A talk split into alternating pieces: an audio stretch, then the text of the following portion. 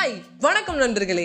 மகாபாரதம் அந்த வந்து ஒரு எப்பிக் வந்து பார்த்தீங்கன்னா ஒரு எல்லாருக்குமே வந்து ஒரு கூஸ் பம்ப்ஸை கொடுக்கும் ஒரு எனர்ஜியை கொடுக்கும். அதுவும் நான் என்னோட காலேஜில் வந்து ஒரு பொண்ணை பார்த்தேன். அவள் வந்து ஆஹ், ஒரு ஹிந்தியில் ஒரு பாட்டு பண்ணான் ஏ கதா சங்கிராமுகி விஷ்வகே ஆஹா இந்த பாட்டு நம்ம எங்கேயும் கேட்டிருக்கோமே ஒரு பிஜிஎம் எஃபெக்ட்லாம் செம்மையா இருக்கே அப்படின்னு பார்த்தா மகாபாரதம் சாங் ஏன்னா முடிக்கும் போது சொல்லிட்டா மகாபாரதம். ஏன்னா ஹிந்தியில் இருந்தாலும் தமிழில் இருந்தாலும் எந்த லாங்குவேஜில் இருந்தாலும் மகாபாரதம் மகாபாரதம் தான்டா அப்படின்னு சொல்லிட்டு எனக்கு ஒரு சந்தோஷமாக இருந்துச்சுங்க.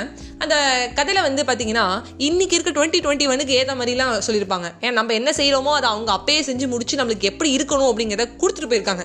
ஜஸ்டிஃபை பண்ணிட்டு போயிருக்காங்க. அப்படி வந்து பார்க்கும்போது தர்மன் என்ன பண்ணாராம் ஒரு வந்து கிராமத்தில் வந்து வெளில உட்காந்துருந்தாராம் அது கிராமத்தில் வந்து அப்படியே வேலை செஞ்சுட்டு இருந்தாலும் அப்போ ஒரு பிச்சைக்காரன் வந்து கேட்டானா ஏதாவது கொடுங்கயா அப்படின்னு சொல்லிட்டு. அப்போ பீமனும் பக்கத்துல தான் இருந்தானோ அப்போ வந்து தர்மன் என்ன சொன்னாரா நாளைக்கு வா அப்படின்னு சொன்னாரோ நாளைக்கு வா நான் எடுத்து வைக்கிறேன் ஏதாவது தரேன் அப்படின்னாரோ உடனே பீமன் என்ன பண்ணிட்டாரு என் பெஸ்ட் நிறைய போல இருக்கு. மொரசு தொட்ட ஆரம்பிச்சிட்டாரு. தண்டரா போட்டு என்னுடைய அண்ணன் வந்து காலத்தை வெண்டுட்டாரு என் அண்ணன் வந்து காலத்தை வெண்டுட்டாருன்னு சொல்லிட்டு அவர் மாட்டுக்கு திட்டிகிட்டே போனாரு. உடனே வந்து தர்மனுக்கு பயம் வந்துருது. இவன் என்ன இப்பெல்லாம் முரசுலாம் தட்டி ஊரே கூப்பிட்டு சொல்றோம் அவ்வளோ இருக்கு.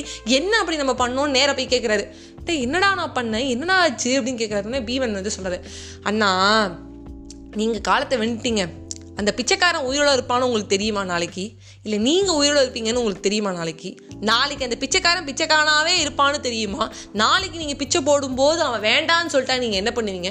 இப்படி வந்து எம்சிக்யூ கொஷனில் வந்து நாலு சாய்ஸும் ஒரே மாதிரி இருக்க மாதிரி ஒரே மாதிரியான கொஷனை வேற வேற அங்கிள் அவர் கேட்டார். கேட்டனா வந்து தர்ப்பனுக்கு வந்து புரிஞ்சு போச்சு. ஐயோ இவன் ஏதோ பெருசாக சொல்ல வரான்.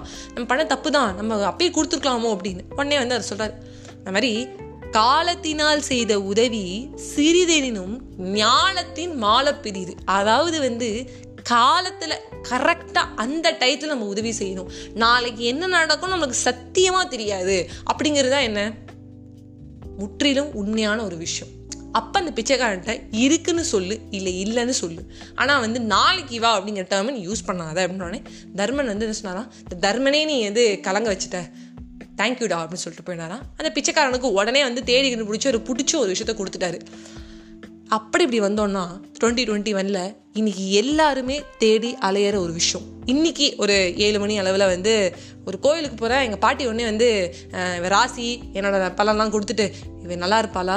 இவளுக்கு எப்படி இருக்குது இந்த வருஷம் நல்லா போகுமா? அடுத்த வருஷத்துக்குள்ளே தானே வேலை கிடைக்குமா? இதை தான் நம்ம யோசிக்கிறோம். நாளைக்கு அந்த ஃப்யூச்சரை வந்து நம்ம ப்ரிடிக்ட் பண்ணுறோம் பாஸ்ட்டையும் வந்து நம்ம என்ன தூக்கம் கையில் எடுத்துக்கிட்டு அப்படி அழறோம் ஆனால் ப்ரெசென்ட் இந்த நிகழ்காலத்தை நம்ம வாழ மாட்டோம். அப்போ என்ன ஆச்சா ரெண்டு பசங்க போய் ஜோதிடரை கேட்டாராம். இந்த மாதிரி வந்து இவர் எப்போ பார்த்தாலும் ஃபியூச்சர் ப்ரெடிக்ட் பண்ணிட்டே இருக்காரு. அதை நீ நல்லா வருவோப்பா ஆனால் இப்போ எதாவது பண்ணும்பா. அதனால் நல்லா வருவோப்பா இப்போ எதாவது பண்ணும்பா.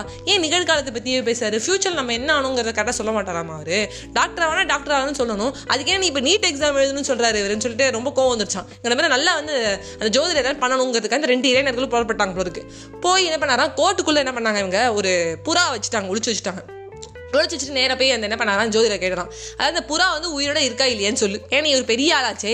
ஃபியூச்சர்ல பண்ணணும்னா நீ இப்போ பண்ணணும்னு வேற சொல்றீ எங்க அம்மா பாட்டை அப்படின்னு சொல்லி கேட்குறாரு உடனே வந்து என்னன்னா இந்த புறா உயிரோட இருக்கு அப்படின்னு அவர் சொல்லிட்டாருன்னா அப்படியே கையை வச்சு கொண்டுணும் அந்த புறா வந்து உயிரோட இல்லை அப்படின்னு அந்த ஜோதிடர் சொன்னாரா அப்படியே அந்த கோட்லேருந்து இந்த புறா விளக்கி விட்டு அப்படியே பறக்க விட்டுருணும் நல்லா நோஸ் கட் பண்ணும் அப்படின்னு நினைக்கிறாங்க. ஆனால் அந்த ஜோதிடர் என்ன பண்ணுறாரு ரொம்ப அழகாக தப்பிச்சிடுறாரு. ரொம்ப அழகாக ஒரு வார்த்தை சொல்கிறாரு இந்த புறா உயிரோடு இருக்கிறதும் உயிரோடு இல்லாததும் உன் கையில் தான் இருக்குது அதே மாதிரி இந்த காலத்தை வந்து ஜெயிக்கிறதும் ஜெயிக்காததும் நம்ம கையில் தான் இருக்குது இந்த காலத்தை நம்மளால் வெல்ல முடியும். எப்போ முடியும்னா நிகழ்காலத்தில் வாழணும்.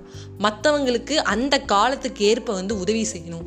அப்படின்னு நான் சொல்லி உங்ககிட்ட இருந்து விடைபெறேன் பை பை ஃப்ரெண்ட்ஸ்